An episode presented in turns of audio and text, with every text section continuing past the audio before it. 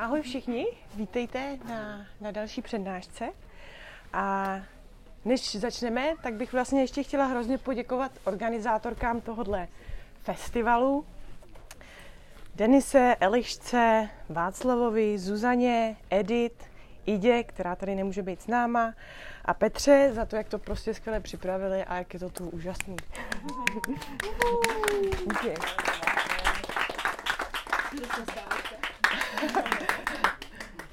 Umíš pískat? Iha! Jo. tak, já se jmenuji Lenka Vráblíková a já jsem původně studovala umění, ale pak jsem se přesunula jakoby do, jakoby do teorie vizuální kultury a studuju taky mezinárodní feministický studia. A ta dnešní přednáška se jmenuje, počkat, jak se to jmenovalo? No, jmenuje se to Feministická etnomykologie a politika vizuální kultury. A připravila jsem si taky takový handout, který mi tady Peťa vytiskla, tak jestli byste si to rozebrali. Tam budou některé ty příklady, o kterých se budeme bavit. A, a právě jako to měl včera Jonáš, tak bych na začátek taky chtěla něco říct o svém vztahu k houbám, nebo jak já jsem se k tomu dostala. A vlastně tak nějak na něj jakoby navázat, co, co včera Jonáš v té jeho přednášce taky říkal, je, že vlastně Češi jsou jakoby vlastně strašně houbový národ. Přes 70% populace sbírá houby aktivně. Jedna domácnost nazbírá asi 8,6 kg ročně, takže je to vlastně takové, jakoby, říká se tomu jako národní sport a já jsem vlastně jsem z České republiky, takže vlastně jsem toho jako taky součástí a naučila jsem se houbařit, nebo jakoby ten zájem o, o houby ve mně nejvíc vypěstovala a nejvíc mi pomohla moje babička, která se jmenuje Jana Divišová, ale to je 87. A od té doby, kdy jsem už trošku jako dokázala dojít k lesu, tak prostě jsme jako chodili na houby a vlastně tam mě na těch, o těch houbách vlastně naučila úplně nejvíc, jak je poznat, eh, kde rostou, ukázala mi svoje místa, jak ty houby sbírat, jak je zpracovat, co z nich vařit a co s nimi jakoby dělat. No. A ten, jakoby ten důvod taky, proč jako tohleto na začátku říkám, je, protože chci vlastně taky říct, že ten můj vztah k těm houbám není tak jako ani tak vědecký nebo nějaký odborný, ale je vlastně strašně praktický a emoční. Jo. Je to pro mě hodně emoční záležitost, tak jak včera říkal Jonáš v jeho přednášce, tak je to vlastně taková jako houbová horečka, jo? jak jako běháte po tom lese a teď vidíte tu houbu a hnedka vidíte tu další a, a tak jste tam v takovém jako trochu tranzu a, a hrozně se na ty houby těšíte a, a je to takové jakoby dobrodružství. Současně ale vlastně právě jakoby tím, že třeba už deset let nežiju v České republice, tak pro mě ten vztah těm houbám je taky hodně sentimentální a takový jako nostalgický. A připomínáme to samozřejmě to moje dětství, to chození na ty houby s tou babičkou a, a jakoby i ty vztahy k těm lidem, který jsem měla během toho svého dětství. No a a je to prostě jako hodně, hodně v mých vzpomínkách, jo. A, a právě jako by třeba ta moje babička, protože jí po, postupuje demence, tak už jako na houby nechodí a právě těch třeba vzpomínek už taky moc nemá, ale třeba ty houby si pamatuje. Takže kdykoliv se potkáme, tak vždycky jako zajistřem. A pamatuješ, jak jsme našli ty křemenáče. Tam jsme to nečekali, tam jsme to přišli a pak jsem to takhle odhrnula a byli tam a tak to prostě si to několikrát za den prostě zopakujeme tuhle tu příhodu. Tak na dalším Na dalším obrázku to jsem zase já s mojí kolegyní a kamarádkou Elspeth Mitchell. A to, co je mezi námi, je ten sírovec žluto-oranžový, o kterém včera taky Jonáš mluvil, což je ta parazitická houba. A jestli chcete, tak si ještě můžete sednout na ty... A tam ještě můžete si sednout na ten karton, jestli chcete. Takže ten sírovec je tak žluto-oranžový je parazitická houba, která právě roste třeba na těch dubech a ve Velké Británii, kde jsme dělali s Elspeth doktorát, tak se tam právě strašně sbírá. Anglicky se tomu říká chicken of the woods a říká se tomu proto, protože to má vlastně takovou texturu jako, jako kůře a když toho uděláte jako kuřecí nugetky, tak to normálně nikdo nepozná, že to vlastně není jako maso. No tak, takže tady jsme na tom obrázku s tou Elspeth. No a s Elspeth jsme začali právě kombinovat tu naší vášeň houbářskou s feminismem, ať už jako s aktivismem, anebo právě jakoby s tím bádáním od roku 2017, kdy jsme začali pořádat takové jakoby procházky, kterým říkáme out of office, mushroom hunting and feminist reading. Takže jsou to takové jakoby procházky houbaření a feministického čtení. A začali jsme dělat právě v tom roce 2017 a vzniklo to v kontextu, kdy jsme na univerzitě v Lícu, kde jsme dělali ty doktoráty, tak ta, jsme měli stávku, jo, a ta naše union, jak se řekne trade union? Odbory, jo, tak my jsme měli prostě jako odborovou stávku za nějaký penze nebo něco a měli jsme k tomu takový doprovodný program a v rámci toho doprovodného programu jsme právě pořádali tu naší první out of office jako procházku, kde jsme právě rozebírali vztah práce a akademie skrze ten sběr těch hub, kdy prostě záleží, kdo a jak sbírá houby a z jakých důvodů je sbírá, kdy to právě někdy je považovaný za hobby, někdo se tím živí, prostě jo. A vlastně bylo to strašně zajímavé a vůbec jsme to nějak nezamýšleli, jako z toho dělat nějakou jako vědu, jen to bylo takový spontánní, ale vlastně se ukázalo během té procházky, že to je vlastně strašně, jako že to má hrozný potenciál na to přemýšlení o, třeba o environmentální nebo sociální změně. No a na třetím obrázku, a lidi, kteří se tomuhle věnují, určitě poznají, je Anna Cink, což je strašně významná antropoložka, která napsala úplně skvělou knihu v roce 2015, která se jmenuje Mushroom at the End of the World on the Possibility of Life in Capitalist Ruins. No a Anna je na obrázku s houbou, která se jmenuje Matsutake a česky se jí říká čirůvka větší. A v té knize, jestli asi jste to někteří četli určitě, prostě jakoby sleduje tu životní cestu té Matsutake a, a skrze to zkoumá prostě tu sociální a tu ekologickou prekaritu v tom pozdním kapitalismu. A to, to jí, no a Anna je nejenom, že je teda jako strašně slavná, ale je strašně chytrá, jo. A ten způsob, kterým to zkoumání prostě dělá, je hrozně, hrozně zajímavý, protože ona vlastně k té vědě nebo k tomu, k tomu jak ty lidi mluví o těch houbách a o tom změru, ty praktiky a ty diskurzy, prostě zkoumá způsobem, který jakoby eh, neredukuje tu jejich jedno, nejednoznačnost a tu jejich pluralitu, ale současně právě má hrozně jakoby zaměřený, jakoby ten, tu, ta analýza je hrozně zaměřená právě na ten pozdní kapitalismus a jak se to všechno jakoby proplétá. Co je taky jako na té její práci strašně důležitý je to, a co je vlastně podle mě velký problém jako u ekologického myšlení, je, že, že nespadá ani do toho jakoby apokalyptického proudu, ani do toho utopického, jo? Že, že ona to furt udržuje v nějaký takový jakoby té nejednoznačnosti a té rovnováze, nerovnováze těch pra, právě toho, té možnosti toho života v těch kapitalistických ruinách. A to mi prostě přijde jakoby, jako metodologicky, jak z, z, jakoby z pohledu nějakého scholarshipu nebo jako i aktivismu vlastně jakoby skvělej, skvělej eh, jako návod, kterýho se držet. No a Anna vlastně bude taky součástí našeho sympozia, protože máme online program taky a ona souhlasila, že s náma udělá takovou malou konverzaci, prostě hodinový rozhovor online někdy v prosinci, myslím, takže, takže taky od ní uslyšíme nějaký příběhy. No a na, uh-huh.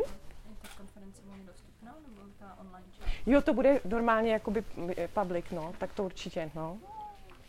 Akorát, že právě jsme to chtěli udělat v září, ale to ona nemohla, takže prostě někdy později během roku.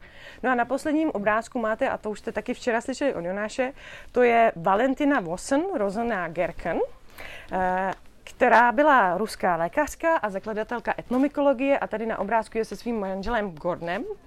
A, a jak to Jonáš už včera vyprávěl, tak tato prostě, tato, jakoby ta Valentina já si myslím, že spíš ta Valentina, i když prostě Wikipedia všichni furt zdůrazňují toho Gordona prostě, ale byla to Valentina prostě, která založila tu etnomykologii. E, tak oni se právě jakoby se poznali v tom roce 1927 a měli jako, že se vzali prostě jo, a jeli na ty líbanky a byli někde v lese a šli na procházku. No a ona tam viděla nějaký houby u cesty a pamatovala si, že tenhle ten druh sbírali v Rusku, tak prostě po nich hnedka hopla a prostě se sbírala je a, jako, a byla z nich strašně nadšená. A ten Gordon z toho byl naprosto zděšený, prostě jako ježiši, ty tohle to sbíráš, prostě a to budeme jíst, jo. A přišlo jim to vlastně strašně zvláštní, že mají takový jakoby úplně jakoby opačný a až vyhraněný prostě jakoby pozice, jo, nebo vztahy k těm houbám, jo. A právě jakoby začali v roce 1957 napsali tu knihu Mushrooms, Russia and History, jo, nevím, česky to asi nevyšlo, myslím. A, a tam právě jakoby předkládají tu, tu ideu toho, že jsou určitý společnosti, které mají ty, jakoby ten, že ten odpor k těm houbám, že jsou jako mykofobní a pak ty společnosti, které mají rádi ty houby a jsou mykofilní, jo. Tak asi víte, co bude východní Evropa, že, že jsme všichni jako mykofilové, že jo. No, co bych vám ještě řekla? Jo, tu, že napsali tu knihu, to jsme si řekli. Tak eh, proč je ten vztah k těm hubám tak jako vyhrocený, jo? Pro, pro, proč to takhle je, jo? Nebo eh, jak, co ta etnomykologie, což je ta věda, která se zabývá jakoby rolí hub v těch historiích kultur, pro, co, jak to vysvětluje, jo? Tak jednak jako je, jsou prostě strašně divný, jo? Nejsou to zvířata, nejsou to rostliny, objevují se celkem nečekaně, jo? Ale současně přitom rostou jako i v kruzích nebo v nějakých jakoby přímých čárách. Některý jsou jedlí, některý jsou léčiví, některý jsou prostě halucinogenní, některý jsou jedovatý a některý jsou všechno dohromady. Jo? E, a právě jakoby tohleta, t- tyhle ty jejich vlastnosti jakoby v té imaginaci prostě jakoby jsou důvodem té nejednoznačné, proč mají tu nejednoznačnou pozici v té imaginaci lidí, proč vyvolávají u něch odpor a strach, u, u dalších obdiv a okouzlení. Uh, takže je to taky jejich, jakoby ten způsob jejich života, jakože ta jejich ekologie je strašně rozmanitá jo, a mění se i během toho jejich života. Jo. Mají ohromnou biodiverzitu, to je další věc, a taky mají prostě jakoby strašně zvláštní a jakoby různorodou biologii, jo, jako co nám taky včera říkal Jonáš, že vlastně je strašně těžký říct, co je tělo kde začíná já nebo identita jo, s houbama, protože mají ty mykorizní vztahy s těma dalšíma, s těma rostlinama například, jo, nebo se parazitují na zvířatech, tak je vlastně strašně těžký říct, kde oni začínají a kde končí. Jo? Nebo když si představíte, že to podhoubí roste eh, v, to, v tom, v, pod tou zemí, tak vlastně nemá tvár, jo? to je jako voda, jako roste tam podle toho, jak vypadá to prostředí, že jo, a pohybuje se, jo, po, po, po tou zemí. Takže to jsou jakoby ty důvody, pro, proč v nás jako jakoby vyvlávají takový, takový emoce, ale není to jenom ty jejich vlastnosti, ale je to taky kombinovaný tím, že o nich vlastně vůbec nic nevíme. Jo, Merlin Sheldrake, což je taky další takový jako biolog nebo mykolog, který se tímto zabývá, eh, právě říká, že existuje na téhle planetě 2,2 až 3,8 milionů druhů, což je šestkrát víc než rostlin a dvakrát víc než zvířat, ale vědecky je popsaných jenom 6 Jo. Takže vlastně, když máte jakoby zájem se nějak věnovat mykologii, tak je tam spousta prostě uh, místa pro objevy, jo. Takže, jo, a právě jakoby tahle ta kombinace těch jejich vlastností a toho, jak žijou a to, oni, že o nich vlastně nic nevíme, jo, a že, že v nás jako by vyvolávají jakoby ty uh, jako aby jsme jakoby pochopili o tom, co je třeba to tělo, nebo jo, jako že narušují ty naše eh, za, jakoby ty způsoby myšlení to právě podle etnomykologie vyvolává tyhle ty jakoby extrémní pozice vůči těm houbám. No a teďko, furt to dává smysl? Mm-hmm. Nemluvím moc rychle? Ne? Já prostě jedu. tak teďko, jak já s tím pracuji. Cože? no. No, tak a teď jak já s tím jako pracuji, jo? Takže třeba v té své práci, kterou se teď jakoby zabývám a kterou de, eh, jakoby děláme s tou Elspen, jako nechápeme ty, tu uh, mykofobii a mykofíly jako nějaké polarizované postoje, které definují celé společnosti. Ani je nechápeme jako nějaký eh, exkluzivně binární póly, ale jako propojené a vzájemně se ustavující kulturní pozice. Jo? A, a tuhle tu nejednoznačnost nebo tuhle tu definici jakoby používáme jako nějaký analytický nástroj, aby jsme mohli spus, eh, eh, zkoumat procesy, s kterými se vztahují lidi ke světu, eh, k nelidským a lidským bytostem. Jo? A jak prostě ustav, ustanovují ty svoje vztahy. A tomu se třeba říká... Eh, Jo, jako ten jiný, jako, jako by to rozdělení, co je mi blízký, co je mi vzdálený, kde já začínám a kde začíná někdo jiný, jo. Což se anglicky řekne the other. A ten proces tohohle toho, jak se to ustanovuje, ten se jmenuje othering, jo. A ten asi bychom mohli přeložit jako zjinačení nebo z, z něco takového. A to mě právě jakoby zajímá, jak ty houby hrajou roli v dnešní společnosti, jak tyhle, ty, tyhle ty procesy probíhají. A teď vám řeknu zase další definici. A to mám od uh, jedné postkoloniální feministické teoretičky, která žije ve Velké Británii a jmenuje se Sara Ahmed. Určitě ji někteří znáte a taky ji zbožňujete. A, a, um, a podle Sary Ahmed, která napsala tuhle tu knížku už asi v roce 2000, Strange Encounters, kde se právě zabývá těma způsobama, jak jsou to othering, to zjinačení jako operuje ve společnosti, tak já to právě definuji jako sadu komplexních diferenciačních časových a prostorových tělesných setkání podél ustanovených binárních opozic, jako je právě lidský, nelidský, muž a žena, civilizovaný a primitivní. Jo? Nebo pak právě třeba globální sever a globální jih, nebo v rámci Evropy západ a východ. Jo? A, a tím letím prostě těma mentálníma procesama toho othering se pak vlastně jakoby uspůsobují ty, eh, ty normativní jakoby nějaký eh, mocenský vztahy, kterými jako analyticky pojímáme slovama, jako je třeba gender nebo rasa, jo, nebo Evrop, evropství nebo běložství, jo, nebo právě ten status migranta nebo migrantky.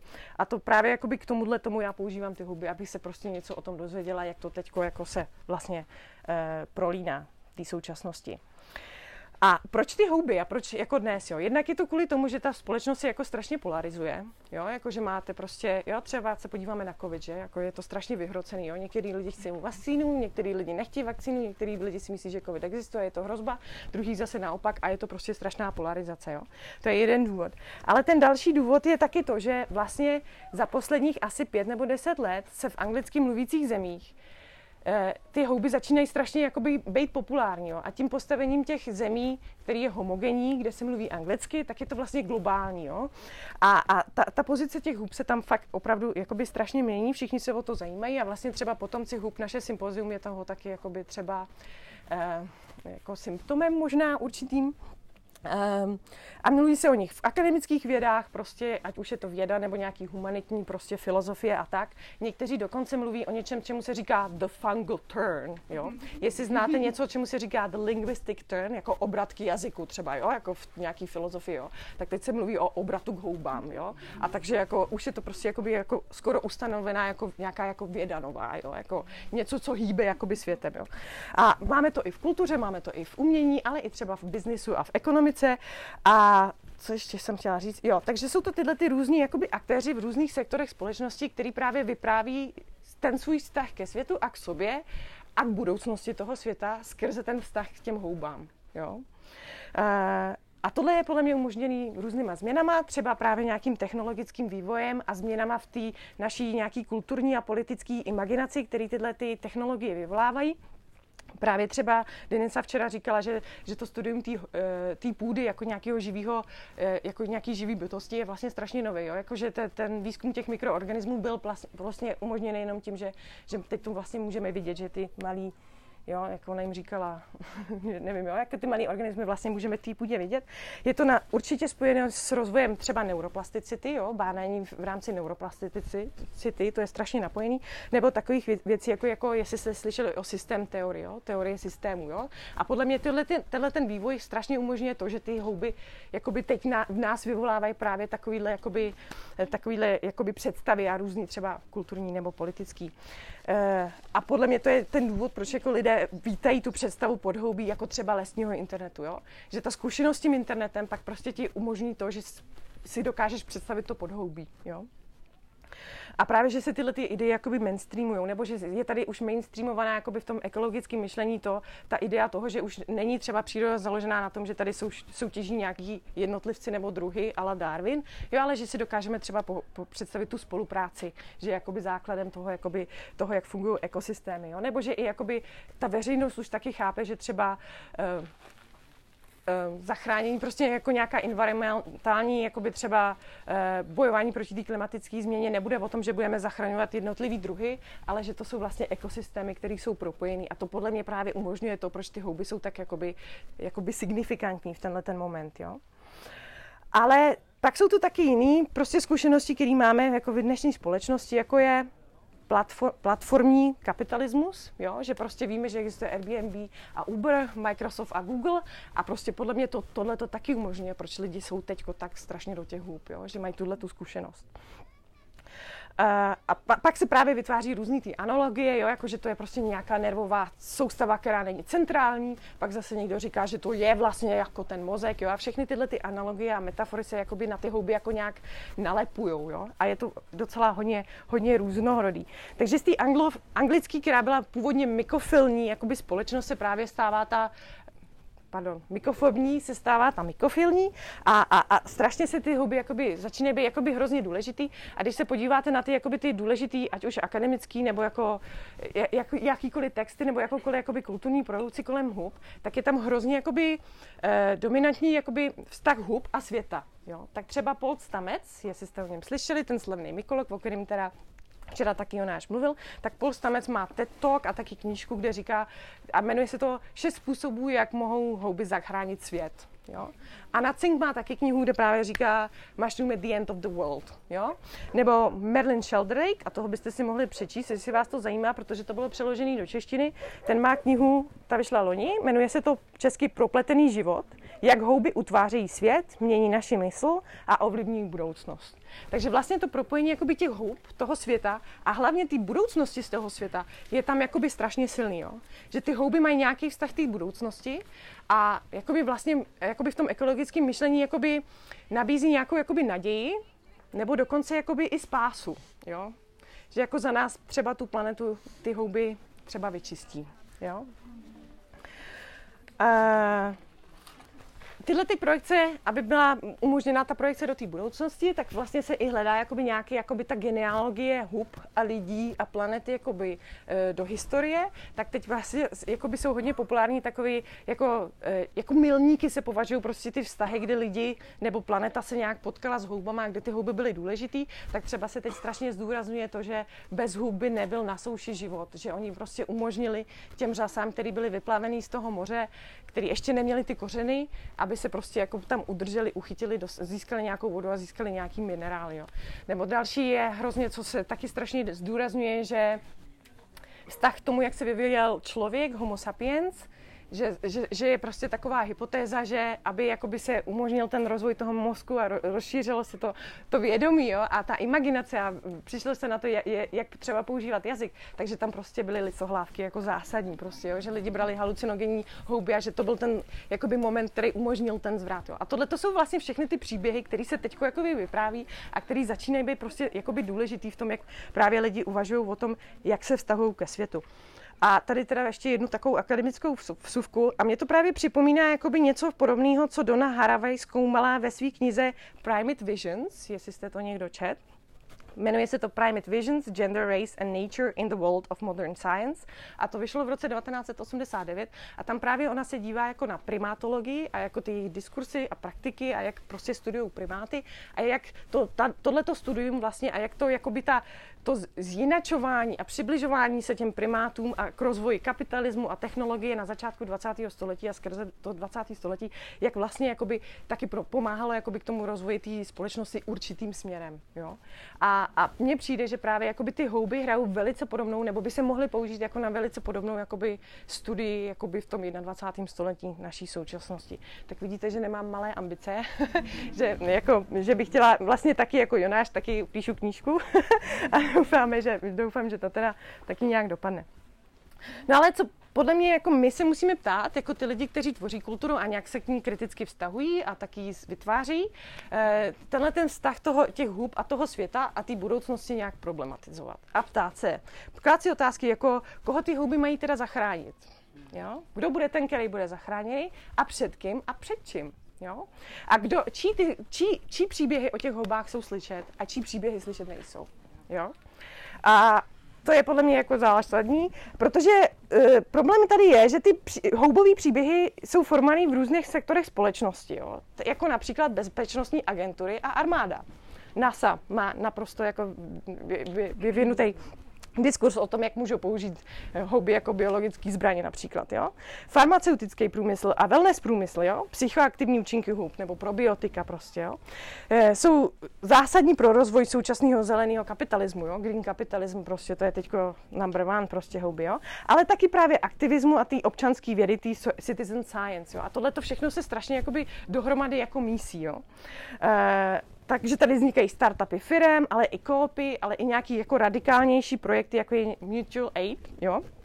A, a, tyhle ty, a ty houby jsou všechny schopný to všechno jako na sobě nalepit a pohltit. Tyhle ty jakoby docela odlišní jakoby způsoby toho, jak si představujeme tu budoucnost.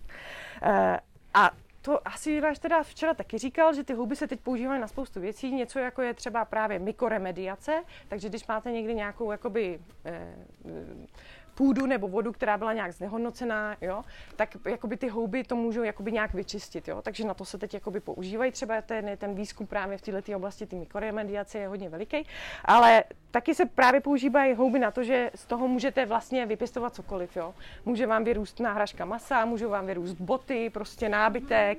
Jo. Co tady ještě mám za příklady? Mm, mm, mm. Stavební materiál, jo, nebo právě třeba umění, že jo. E, a mně se teda zdá, jako když se na to podívám, co se teda děje v tom houbovém světě, že vlastně vše, většina těchto těch vztahů je zaprvé strašně instrumentálních. Jo? Že tam je ten to, že ty houby, houby jsou prostředkem něčeho, jak dosáhnout prostě jakoby nějaký, jakoby ně, něčeho dalšího. Jo? Že to není, jakoby ten vztah není jiný, je prostě instrumentální. A právě za druhý ten problém je to, že, že ne všichni mají stejnou představu o tom, jakou budoucnost a pro koho by měly houby umožnit, jakoby v tom politickém smyslu. No a ještě, abych přidala nějaký ty jakoby eh, ty představy o budoucnosti nebo o světě, který, s kterými, která si myslím, že nejsou úplně jako super, jo, tak třeba lidi z kryptokarenci a bitcoinů prostě srovnávají podhoubí prostě k bitcoinům, jo. A což jako si říkám, ty vole, já myslím, že budeme mít tady jako nějaký radical anarchy, jo, ale tak jako bohužel. Uh, nebo právě třeba, jestli uh, jste slyšeli o Eh, hlence, která se jmenuje Fisarum polycephalum. Česky je to vápenatka mnohohlavá. A on, to je takový modelový organismus, jo, že jako, že strčíte prostě ovesnou vločku jako na Petriho misku, pak tam dáte tuhle vápenatku a ona prostě k tomu jako strašně pěkně doroste. Jo. Takže jednak je to esteticky strašně jakoby pleasing, jako strašně vděčný, jo. ale právě ona je taky schopná jakoby řešit ty problémy, jo. Jako, že je schopná prostě se, se dostat z bodu do, do jiného bodu. Jo. Takže to se jakoby používá právě jakoby na řešení třeba problémů, jakoby nějakých systémů, že je schopná jakoby vám navrhnout, kudy má jezdit metro, jak má vypadat prostě síť met, metra v Tokiu, jo. Ale právě jakoby nejenom jako, že, že to metro, což už podle mě taky je jakoby No, to je ještě možná jako lepší, jo. Ale třeba v USA se taky dělají jako dálnice podle toho, jo. Ale e, tady bych ještě zmínila jednu e, teoretičku, postkoloniální femi, feministickou e, teoretičku literatury, která se jmenuje Amy Bank a ta má super e, článek o tom, kde, kde právě mluví o té vápenace a jak ta vápenatka je použená, používaná e, ve vztahu k Octavii Butler, což je afroameričanka, spisovatelka a píše sci-fi. A jak to, to ovlivnilo to právě ten její, to, to, jak ona přemýšlí o těch knihách a o tom sci-fi a právě se tam diskutuje hodně jakoby ta instrumentalita a třeba právě jakoby, co si představujeme, jaká ta budoucnost bude, protože co tam ta Amy Bank taky říká, že nejenom, že aby navrhli metro v Tokiu, ale taky se to použilo, ta hlenka se použila na predikci, eh, jak bude postupovat migrace z Mexika do USA, jo? což mě přijde taky jako docela brutální. Takže podle mě ty další otázky, které si musíme klát, jsou otázky ohledně toho, co chceme od těch hub co já od nich chci, co, co od nich prostě chceme, co chceme třeba jako, jo, aby nám umožnili, jaký je ten na, náš vztah k ním. A já se to snažím nějak jakoby řešit uh, takovým jakoby pojmem, kterým jsem, jsem jako jsme s Alste dali dohromady, kterýmu říkáme mykorizní setkání. Jo? Takže jako prostě je to jakoby nějaká konceptualizace toho, že prostě ta mykoriza jsou ty prostě propletence těch vztahů a to setkání je tam právě jakoby nějaký pokus toho, jakoby nás tam vždycky dostat. Jo? Že, že prostě to nekoukám na ty houby, takhle něco se tam děje, ale prostě ty moje touhy a ty moje prostě přání a to je jako, co, jaký je to moje tělo a jak já, co s nima dělám, prostě toho vždycky součástí. Jo? No a tohle, jak jste si všimli, to je work in progress. jako to nemám to úplně ještě všechno rozmyšlení, ale teď bych jsme teda konečně už přišli taky k tomu, handout, jako tomu handoutu, eh, kde jsem si připravila pár příkladů toho, jak ty houby byly v té evropské modernitě použitý právě jako ten, ta, eh, v té vizuální kultuře nebo jakoby i v té politické kultuře, jakoby ten nástroj tý, toho zjínačení, jo. A, a vlastně mě právě zajímá, jako jak se utváří třeba národní identita, jo, skrze ten vztah k houbám, nebo ten, e, nebo gender, jo, nebo e, rasizace a rasismus, jak fungují na základě vztahu k houbám. Takže jsem si tady připravila pár příkladů. Máte všichni ty handouty, jo? jo. Takže první, tak některý jsou český a pak některý jsou jako anglický, jo. Takže ten první, ta, ta, ten zelený obrázek s tím trochu tím textem pod tím, to je screenshot z Facebooku ministerstva zahraničí. A, a tam jsem jako vám žlutě vyznačila, jak jakoby to ministerstvo zahraničí mluví o, o České republice jako mushroom picking superpower, jo. Takže houbařská supervelmoc, jo. A že vlastně jak tady, jo, jako kolem té zkušenosti toho, že se tady houbaří, se prostě jakoby tvoří nějaká národní identita češtví jako houbařů, jo. A ještě se tam používá vlastně ten, jakoby ten imperiální, jako ta supervelmoc prostě, jo, nebo něco takového. A právě co mě by strašně zajímalo a co já bych chtěla jakoby dělat s těma houbama, je vymýšlet způsoby, jak se stahovat k místu, odkud jsem, a k lidem, který pochází odkud já jsem a něco sdílíme dohromady, způsobama jinýma než těm mlácem. Jo. Že prostě bude tady prostě nějaký, jo, že, že, že, budu mít nějaký jiný vztah, který nebude patriotický a nebude nacionální, ale pořád budu mít nějaký vztah k tomu místu. Jo. Takže to je podle mě jakoby ten zásadní úkol a podle mě houby mají tu kapacitu nám tohleto jako umožnit promýšlet taky. Jo. No a abych jakoby, nějak jakoby rozvinula ještě jakoby ta národní identita a nacionalismus a tak, tak jsem si ještě tady eh, vám udělala screenshot eh, z tweetu Karla Rajse, což byl nějaký rektor jeho České univerzity a poslanec Českého parlamentu za ANO a snažil se dostat do Senátu a tak tady napsal tenhle ten tweet jako před, před volbama, jo. Když to jde, nejraději trávím volný čas na houbách. Nejlépe s rodinou. Slyšeli jste taky zprávy o spoplatnění houbaření nebo registraci houbařů? Jsem zásadně proti. V Senátu budu bojovat proti každému opatření, které by mělo houbaření v Česku nějakým způsobem omezovat nebo spoplatňovat. Jo. A což to je vlastně pro mě taky strašně zajímavý způsob použi- jakoby ty mobilizace těch hub, prostě v nějaký jakoby, úplně jakoby populistický, že jo, jako kdo jsou ty oni, to asi víme, že jo, to by asi měl být jako Brusel, že jo, nebo jako EU, nebo kdo by to jako spoplatňoval. Ne, a, a to není třeba je jmenovat, že jo, jo, protože všichni to tady jako ví, kdo jsou ty oni, že jako ještě musím říct, že to jsou naprostý fake news, jo. To nikdy nebylo, že by někdo chtěl něco spoplatňovat. A on to prostě jenom takhle vytáhl a prostě populisticky to vymyslel, protože vlastně, pokud si vemete, že v Čechách teda houbaří těch 70% lidí, tak, tak jako nepřátelé si tady jako neuděláte tím, že když budete pro houbaření, že. A pak je tam vlastně ještě zajímavý to, jako jo, jako že tam ještě přidal to nejlépe s rodinou, jo, což jako vlastně jde s tím nacionalistickým jakoby diskursem strašně dobře dohromady prostě, jo. Že ta rodina, jo, to taky jako vlastně každý asi jako chce, nebo jako kdo je proti rodině, jo. moc, moc takových lidí není, jo. A, a tak jako jo, ale jsme v menšině, víš co. No a vlastně, jakoby, podle mě, jako tohle je docela jakoby, zajímavý problém, jako jak se právě třeba ta česká národní identita tva, jakoby, utváří kolem těch hub. A to by mě teda strašně zajímalo studovat, jo, protože tím, jak je to tu jako rozvinutý, jak Jonáš právě říkal, že už v roce 1918 vznikl ten mykologický nebo československý houbařský časopis nebo něco, jo. To, to by mě strašně zajímalo právě do toho archivu a koukat se, jak oni tam třeba převyprávěli to, že vzniklo Československo, jo, nebo že, že začala druhá světová, jo, a jak se to prostě třeba jakoby odvíjel, jako odráželo v tom, jak oni mluví o těch houbách, jo. To by mě teda jako, jako hrozně zajímalo. Ale tak, abych taky, jako, ještě jsem vám tady přidala takový pěkný příklad, kdy Milan Kozelka prostě Uh, anarchista a performance slavný, perf, performance slavný, uh, má tuhle tu báseň, kterou asi znáte, houbaři, Češi jsou výborní houbaři a která podle mě jako skvěle to jako vyjadřuje jakoby tu kritiku a jelikož to nahráváme, tak bych ji tady taky přečetla, aby, aby jsme to měli zaznamenaný. Angličani vymysleli Hyde Park. Češi jsou výborní houbaři. Japonci mají nejrychlejší vlaky. Češi jsou výborní houbaři. Američani vymysleli rock and roll. Češi jsou výborní houbaři. Němci zdokonalili Hakenkreuz. Češi jsou výborní houbaři a respektovaní chalupáři. Italové vymysleli operu. Češi jsou výborní houbaři. Masajové mají největší péra. Češi jsou výborní houbaři. Švýča, Švýcaři vymysleli Švýcarsko. Češi jsou výborní houbaři. Jo, což mě přijde úplně výborný, protože protože prostě jakoby paraduje tu, jakoby tu houbařskou jakoby to vášně, jo, jako tu vášně nebo tu jakoby to formování té národní identity, ale vlastně, když se podíváte jakoby na ty verše o těch jiných národech, tak vlastně paraduje ten nacionalismus jako takový, jo. Švýcaři vymysleli Švýcarsko prostě, jo. Což to by byla taky jako skvělá, skvělá analýza, si myslím, jo. No a teď se jakoby trochu přesuneme z toho Česka nebo z té východní Evropy, jakoby trochu jakoby do západní Evropy. A tady máte jakoby na ve spodu toho handoutu dva příklady eh, z Velké Británie, kdy Brexit, to víte, co je, že? Odtrhnutí eh, Velké Británie od Evropské unie.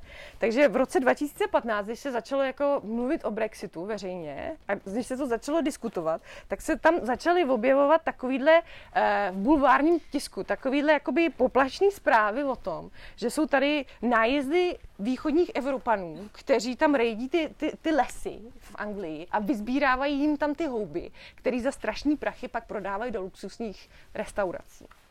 A takže vlastně tyhle ty, jakoby, ty, ty strachy z toho, jako že invaze, invaze, migranti jsou tady, s tím houbařením se taky jakoby nějak propojila v tomhletom jakoby kontextu.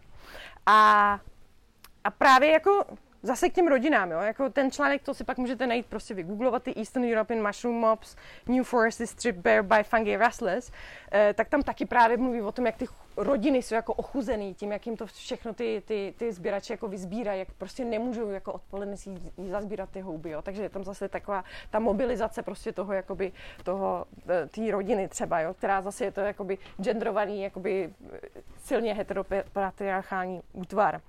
Uh, Počkat. Já tady povídám a vůbec si nedívám, co mám ještě říkat. Jo, takže právě jakoby na těchto těch obrázkách nebo těma článkama se jakoby vyvolá nějaká ta, e, jakoby ta idea té paniky, ohrožení, jo, e, že, že tam nic nezbyde, všechno vy, vyzbírají. Jo. Když se podíváte na tu fotografii, tak ta vlastně jakoby to taky pěkně jakoby akcentuje, jo, jako že tam není je to osoba, která je jako genderovaná jako muž, podle těch rukou a podle toho oblečení, jo. Takže prostě, když chcete navodit to, uh, jo, jakože migranti vás ohrožují, tak vždycky je to prostě kódovaný jako muž, jo, ten, ten člověk. Nemá hlavu, takže je depersony, No prostě jakože odosobněný a jo, takže jsou to ty hordy, jo, jakože nemá, nemají tvář, jsou dehumanizovaný, prostě jsou to ty hordy těch nájezdů, jo. A ještě si, jestli si tam vidíte ten nůž, drží v ruce nožík, který je vlastně namířený na toho čtenáře toho Daily Express, jo, což je vlastně což vyvolává tu ideu toho, že nejsou jenom ohrožený ty britský lesy a ty houby, ale vlastně ten národ samotný jo, je v ohrožení. Jo. A, a ten druhý titulek, který jsem tu ještě dala, je, že e, zdravotní, zdravotnice z Litvy e, byla pokutovaná za to, že sebrala tři tašky hub v lese. Jo. A takový, jo, takový, prostě takových asi bylo deset takovýchhle příběhů. Jo. No je to samozřejmě mnohem složitější a jestli by vás to zajímalo, tak já mám článek, který se jmenuje Othering Mushrooms, který vyšel letos a tam to jakoby víc diskutuju, protože vlastně je jasný, že s tím Brexitem ty migranti, kterých se nejvíc bojí, nejsou ty, kteří jsou jim podobní a kteří stý, pořád nějak patří do té Evropy, jako bílí Češi, jo? ale lidé, kteří jsou mimo tu Evropu a kteří právě nejsou, nejsou tak blízko tomu běložství. Jo? Takže to je ještě jako trošku víc komplikovaný, ale to tady bohužel nemám moc eh, čas roz, rozebrat. A teď se teda koukneme na tu druhou stranu. Pro vás je to druhá strana. A jakoby, jak právě ty huby fungují v tom, v tom zjinačení jakoby z pozice jakoby nějak propojení s historií, jo. Uh, tady si to... Počkat, pardon. Jak to mám? Čtyřka, tady. Jo, jakože ta, jak ta houba funguje jako the other, jako ten jiný, jo, jakoby něco hrozného, co musíme vyloučit, čeho se musíme zbavit. A tady ten příklad je takový jako docela dost drastický, bych řekla. To je publikace, která se jmenuje Jedovatá houba. Je to dě- kniha pro děti, obrázková kniha pro děti, která byla e, v češtině vydaná teďko znova v roce 20, 2019 a stále je dostupná na trhu, jo. Ale původně, no, no je to neuvěřitelný, no. Je to prostě nějaký jako neofašistický jako nakladatelství, který prostě vydalo, jo. No, ale původně tahle ta kniha byla vydaná v roce 1938. Eh, německy se to jmenuje Der Gipfels tím antisemitickým fašistickým nakladatelstvím Der Sturm, jo? A ta právě varuje, prostě tam je to příro, při, příšerný přirovnání jakoby jedovatých hub k židům, kde prostě je tam taková story, kde je maminka s chlapcem jsou v lese, sbírají houby a on najde houbu a ptá se, jedla je jedovatá, ona říká, tahle je jedovatá a jedovatá do košíku nepatří, jako s lidmi. Některé lidi jsou taky jedovatý a do společnosti nepatří jako židé. Jo, takže to je jako naprosto extrémní prostě eh, propaganda, která nejenom jakoby vyvolává ty různý, jo, jako vidíte tady na obrázku, prostě takový ty jakoby stereotypy o židech, prostě jo, jako že třeba ten velký nos nebo tak, ten, ten, ten ty fousy a tak dále, jo. Ale jako explicitně volá po té jakoby, eh, jakoby likvidaci židů, jo. No a právě tahle ta kniha byla taky použitá proti tomu eh, majiteli toho nakladatelství, který se jmenuje jak on se jmenuje? Streicher se jmenoval, tak ten on byl v, souzen v Norimberku a tohle to byla součást těch důkazních materiálů proti němu a on teda byl, byl odsouzen k smrti. Jo? No a vlastně ta historie jakoby těch hub a, a jakoby toho, jak funguje jakoby to, eh, ten rasismus, kde ten antisemitismus je jeden z mnoha příkladů, právě sahá až úplně jako do středověku v, v Evropě. Jo. Třeba v angličtině je výraz there is a fungus among us. Jo. Je tu někdo, kdo mezi nás jako nepatří. Jo. A, a právě ta vztah, ten vztah toho eh, historicky toho antisemitismu a těch hub sahá právě do toho středověku, ale hrozně se jakoby rozpučila v tom 19. století, kdy právě jakoby taky ta technologie, mikroskop a tak dál umožnil ten výzkum hub, jo? A kdy houby byly pochopený právě třeba jako nějaká něco, co, co šíří organismy a třeba je nějak infikuje, jo? A právě jakoby a, a s tím, že se utvářel ten národní stát a ty národní identity a s tím, že prostě eh, židé byli více asimilovaní do společnosti a bylo je těžké je odlišit od toho zbytku. Jo? Prostě ta panika toho, jak je poznáme, ta identifikace, jo? což právě jako ta, ta jedovatá huba taky na tom jakoby, jako nějakým způsobem jako profituje, protože ta identifikace hub a ta identifikace těch jedlých a nejedlých jo, se tam jakoby nějak, nějak rozvíjí. A Jo, takže v tom 19. století právě začínají tyhle ty paralely a analogie, jakoby ty houby jako hnilobné nemoci, která se šíří jakoby nějakými organismy a, a, a, a židů, kteří se šíří prostě společností a taky jakoby tu společnost nějak jakoby eh, na, napadají, jo. A, a to bylo hrozně populární, jo, tohleto. Takže jako nacisti tohletu, tohletu při, příměru jako ne, ne, nevymysleli. Eh, tak, to byly ty příklady, kdy se houby jsou použitý jakoby tomu zjinačování v tom smyslu, že máte pocit, že něco musíte vyloučit nebo se toho bojíte. Ale Sara Ahmed v té knize říká, že tohle to není jediný způsob, jak prostě se vymezujeme proti jinému. Jo? Ten další způsob je právě to, že je fetišizujeme, že je a nějak je aproprimujeme, jo? Že prostě jakoby je ten, ten, ten vztah je jakoby opačný, jo? A tak jakoby to neutralizujete, jo? Jakože třeba dready, jo? Začnou se nosit dready, jo? Jako začne to být strašně populární, bílí lidi začnou nosit dready, ale jakoby ta politická nebo nějaká ta, jakoby ta message, která tam byla, je jako pryč už, jo? Se to tak jakoby vyprázdní. A je to vlastně strašně jakoby... Uh, úspěšná prostě strategie, jo? možná víc než ta exkluze vlastně, jo? tahle ta apropriace a ta fetišizace. A tak tady jsem si připravila pár příkladů. Se podívám, jestli mám ještě, jo, čas, ještě máme. A to asi znáte, tyhle ty příklady. Tak první je Avatar, to jste asi viděli, že? Avatar, tak to je prostě takový, jakoby, eh, pro ty, co to nevěděli, tak prostě je to jakoby planeta a ta planeta ta právě jako je, všechno je tam propojení, jo, je, to tam pod, je tam to podhoubí a ty, ty živý organismy a i asi neživí jsou jakoby propojený. A eh, je tam právě i ta, v tom filmu už je ta, i ta idea toho mateřského stromu, jestli jste o tom slyšeli.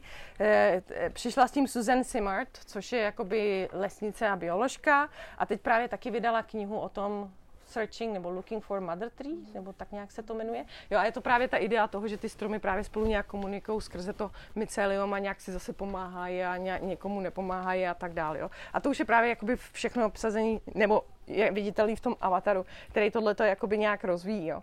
Ale vlastně, když se na to podíváme z nějaký jakoby kritický, postkoloniální, feministický jako perspektivy, tak jako ten avatar je vlastně takovým jako upgradem takových těch jakoby šlágrů, jako je třeba poslední Mohikán, jo nebo tanec vlky, jo? kde máte toho bílého muže, který přijde jakoby do tý, k těm původním obyvatelům a on je tam jako zachraňuje. Jo? A najednou je prostě strašně důležitý. Jako nejdůležitější ze všech těch domorodců je najednou on. Že jo, jo?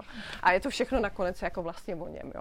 Takže to je vlastně takový jakoby takový příklad eh, toho, jak, se to, jak, ty houby jsou použitý v tom avataru. A právě třeba a co jsme četli v tom čtenářském dekolonizačním klubu, jsme četli také eh, tady Eliška to pořádá, eh, jsme četli esej od hm, badatelů Eve Tuck a Wayne Young z roku 2012 Decolonization is not a metaphor, kde právě mluví o tomhle příkladu, jako, že, že to je vlastně, eh, že ty osadnický kolonialismus se takhle nějak vyrovnává s tou svojí jako kolonizační, kolonizační vinou, jo? že to je určitý posun k nevinnosti, jo? že se prostě identifikuju s tím původním. Jo?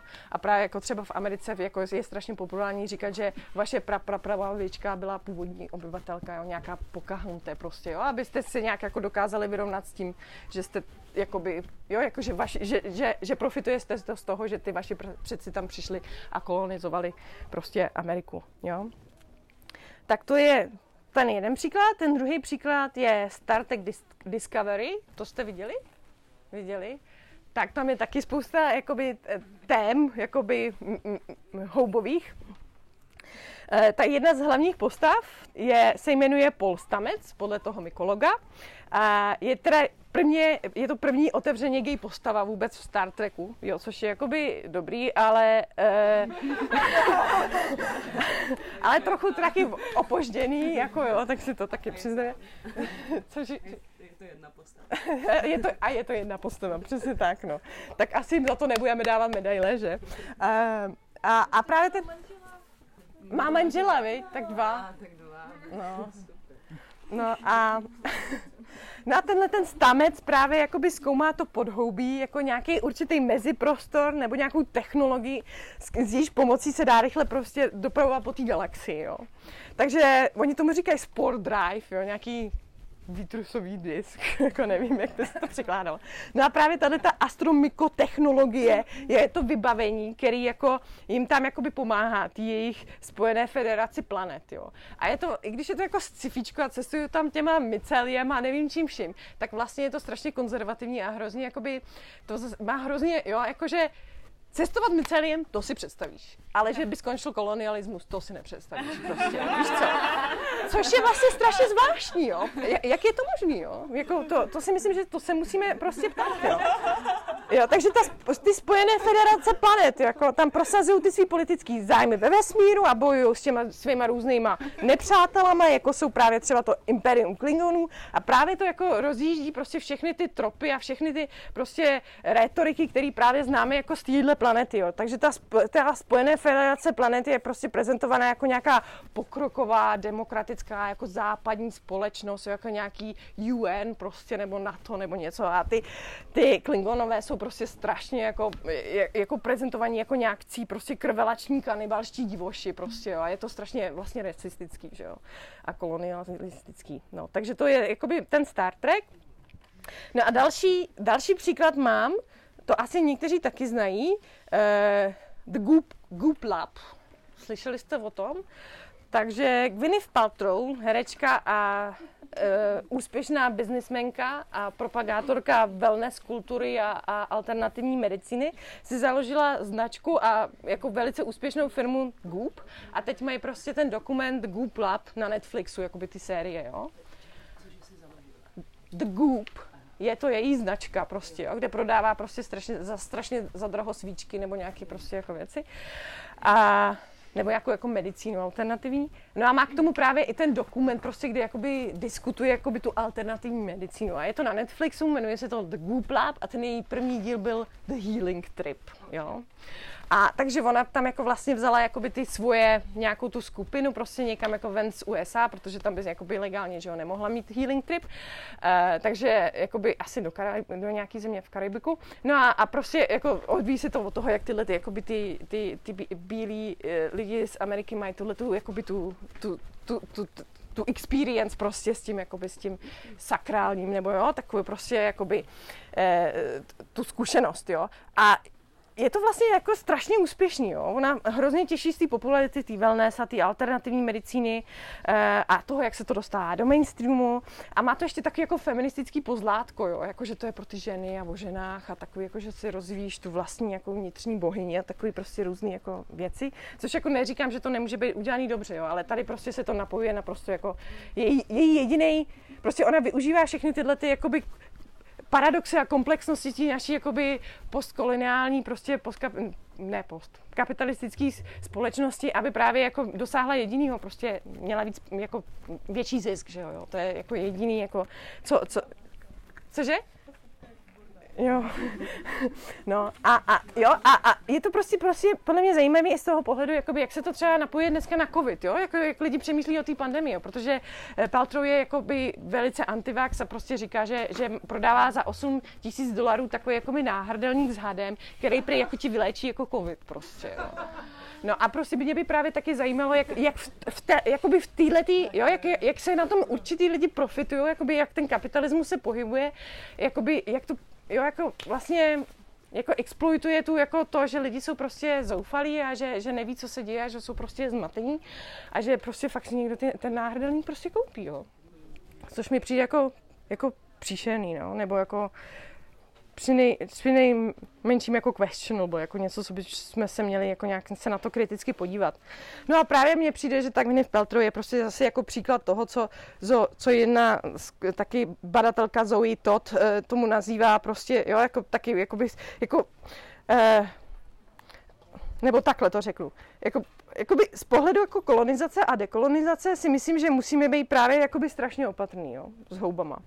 Protože oni jakoby nabízejí určitou, jakoby, a to si myslím, že nabízejí, jo, jakoby alternativy vůči tomu, jak ten svět existuje, jo. Třeba, jak, já se na to dívám i z pohledu jako pedagogiky, jo. Jakože mám pocit, že to, že jsem schodila s tou babičkou do lesa a že ona mi předávala nějakou svoji znalost, kterou měla, tímhle tím, jak jsme spolu jakoby, jo, chodili po tom lese, že to může být prostě nějaký začátek nějakého alternativního vzdělávání, který není institucionalizovaný, není prostě ovládaný mužema, jo, jakože to prostě umožňuje nějaký nový způsoby vztahování se ke světu, jo.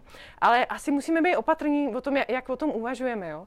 Protože mně přijde, že vlastně, když že to, to hledání toho jiného je vlastně strašně napojený na něco jakoby ten nacionalismus, jo, to národní obrození taky hledalo prostě nějaký počátky a jako nějaký, jo, a že, že, že, že si toho musíme být vědomi, jo, že, že vlastně se třeba ukazuje i s tím výzkumem, protože někdo by si myslel, že sbírání hůb a, a léčivé houby nebo halucinogenní houby, že prostě to je třeba nějaký jako předkřesťanská prostě něco, co tady bylo. Jo. Ale musíme být podle mě jako opatrní s takovými jakoby, hm, hypotézama nebo závěrama, protože třeba ve Skandinávii se ukazuje, že že vlastně houbařství, kde, kde to je taky, to je jedna z těch vel, super velmocí, jo, houbařství, jo, že, že ve Skandinávii vlastně to sbírání hub bylo populární až na konci 19. století, na začátku 20. století s tím rozvojem té vědy a s tím jakoby populačním boomem, jo, kde prostě jakoby ta populace taky byla jakoby, eh, jakoby státy jakoby je nabízela, aby šli třeba si hledat, jo, jakože ta potrava byla třeba a tak dále, jo, a, a že vlastně se poznávali druhy a tak, jo. Tak to si myslím, jako, že musíme být opatrný s tím z tohohle pohledu.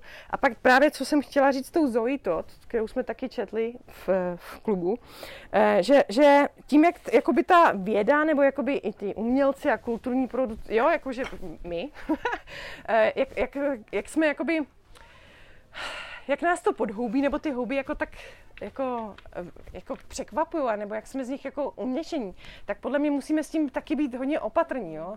že tu je ten takový ten aha moment, právě tomu říká ta Zoe jo? že určitý třeba původní obyvatelé a neevropské kultury to věděli vždycky, že je všechno propletený, jo? to nevymyslel Bruno Latour prostě, jo? Ten, jo?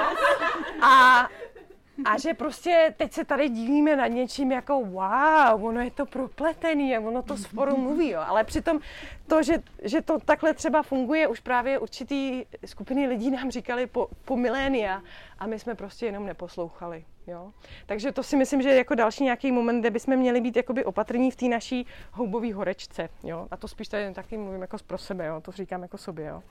No a aby jsem to tady jenom jako furt neříkala, jak to všichni jako dělají blbě, jak je to jako hrozný ta produkce kulturní kolem hub, tak ten poslední obrázek je film, který se jmenuje In the Earth. Neviděl jste to někdo?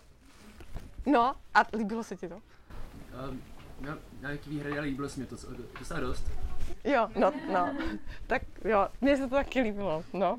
Takže ten film jako e, měl premiéru letos v červnu, jo. A je to takový komediální ekohoror. A je to od Ben Bitleyho a Amy Jump, který asi je znáte, je to, jsou to britští filmaři a udělali třeba High Rise, který byl docela populární, ten film v roce 2015. No a je to právě jakoby strašně, jako fakt to doporučuji se na to podívat, protože to tam je, jakoby, problematizuje to tam ten a klade si neustále tu otázku, co chceš od těch hub, prostě, co chce tenhle, tenhle, tenhle, prostě, co chceme od těch hub, jo. A, a pokládá to tam právě ve vztahu k genderu, eh, ve vztahu k eh, tomu, kdo kam náleží, jako rasizaci například, jo, a běložství, jo, a, a, a třeba i k vědě a k umění a, a právě to tam pokládá tu otázku, co od nich chceme a kdo co od nich chce a, a čí, čí příběhy jsou slyšet a čí příběhy slyšet nejsou. Takže to bych třeba vám jakoby doporučila, kdyby vás to víc jako zajímalo zajímalo, tak si ten film určitě pustit. A tím bych teda asi skončila. Díky.